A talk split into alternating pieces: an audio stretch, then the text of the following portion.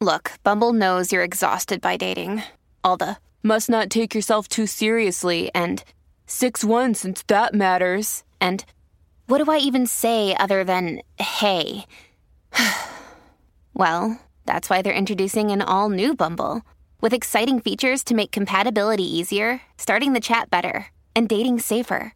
They've changed, so you don't have to. Download the new Bumble now. Good risings. I'm Liz Earnshaw, and this is Hash It Out. This week, we've explored the topic of dating, and I've gotten to do that alongside Logan Ury, the author of How to Not Die Alone. We've looked at how to know that you're actually dating and talked about the importance of asking questions and getting clarity. And then on Tuesday, we talked about how to start off on the right foot with a potential partner. On Wednesday, we talked about the importance of authenticity.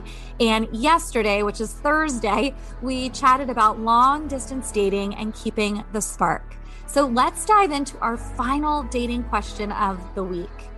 Dear Liz and Logan, many years ago, my ex and I broke up, and now we have both worked on ourselves and we would like to redate. Any suggestions?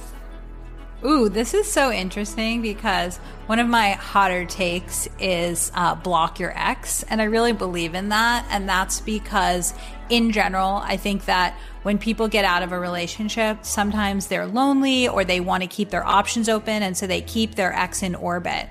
And my whole thing is that you think it's harmless, right? Like, if I still talk to my ex, what's the problem? But the research that we know about what's known as optionality is that sometimes having too many choices can actually prevent you from feeling good about whatever choice you make. And so by keeping your ex an option, you're not actually moving forward and investing in someone else. And so for most people, I would say block your ex, give yourself time to move on, really allow yourself to close the door and to pursue a new relationship. But this person feels like the exception to the rule, which is they've done exactly that. They've taken time apart, they've worked on themselves. And so what I would say in this situation is you can redate and why don't you start by talking about what went well in the relationship what went poorly and the internal work that you've both done and so it might sound something like when we were in our relationship, you really made me feel like my best self. I felt passionate. I felt engaged. I felt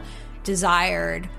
When we were dating, we really didn't know how to handle conflict. And both of us are conflict avoidant. And whenever something hard came up, we just didn't talk about it. And so we've both gone to therapy, we've dated other people, we've journaled about our experience. And now we're, we're both committed to having hard conversations as they come up, not letting resentment build. And so we're really making a commitment to navigating conflict and understanding that all couples fight and it's about learning how to fight well it's not learning how to not fight. And so we're making this commitment to each other and we're going to try to not repeat our old mistakes. And instead, this is our new and different relationship, and we're not going to fall into the same patterns as before.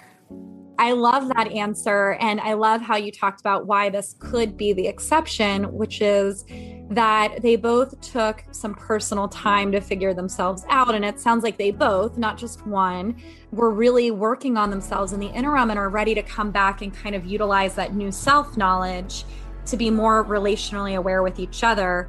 And in the couples therapy world, we talk about content over process. And I think what you were just talking about is this idea that they need to talk about the process that didn't work before not the content necessarily, not the exact things and the exact day and the exact time where where stuff went wrong, but what was it about the way that they used to talk to each other or the way that they used to engage that wasn't working and, and how would they like that to be different this time? Yes, I love that. I love that. Right. It's not about the content, it's about the process.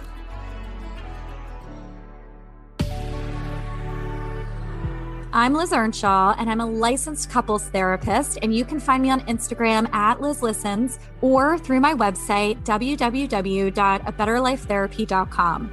Thanks for listening to Hash It Out.